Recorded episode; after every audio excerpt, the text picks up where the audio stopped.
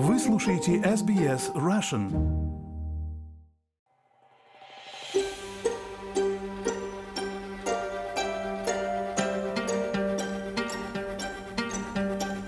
На территорию детского сада в городе Бровары Киевской области упал вертолет Государственной службы по чрезвычайным ситуациям Украины.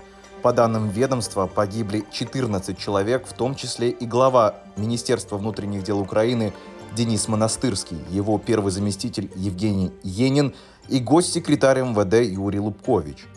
Катастрофа произошла в 8.20 утра по местному времени. Вертолет «Супер Пума» ГСЧС Украины с бортовым номером 54 при падении задел здание детского сада, остекление 14-этажного жилого дома и три легковых автомобиля.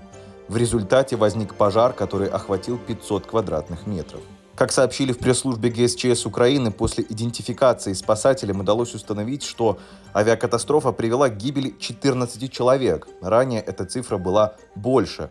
Среди погибших есть один ребенок. Всего на борту вертолета находилось 9 человек. Шестеро сотрудников оперативной группы МВД, в том числе руководство министерства, а также три члена экипажа. Президент Украины Владимир Зеленский назвал катастрофу в Броварах ужасной трагедией и сообщил, что поручил службе безопасности Украины и национальной полиции Украины выяснить все обстоятельства инцидента.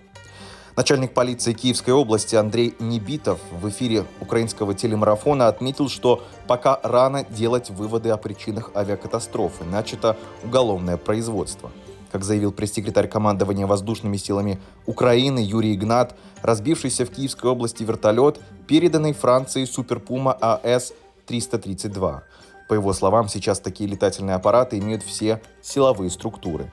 По предварительным данным, причиной крушения мог стать туман, Вертолет не видел высотного здания и попытался резко набрать высоту, из-за чего, скорее всего, потерял управление. Тем не менее, следствие рассматривает и другие причины. Президент США Джо Байден и первая леди Джилл Байден выразили соболезнования в связи с крушением вертолета в Украине. Я процитирую, реформатор и патриот, господин Монастырский, отстаивал волю украинского народа. Мы будем чтить это наследие через усилия по укреплению институтов Украины и в нашем партнерстве с украинским народом.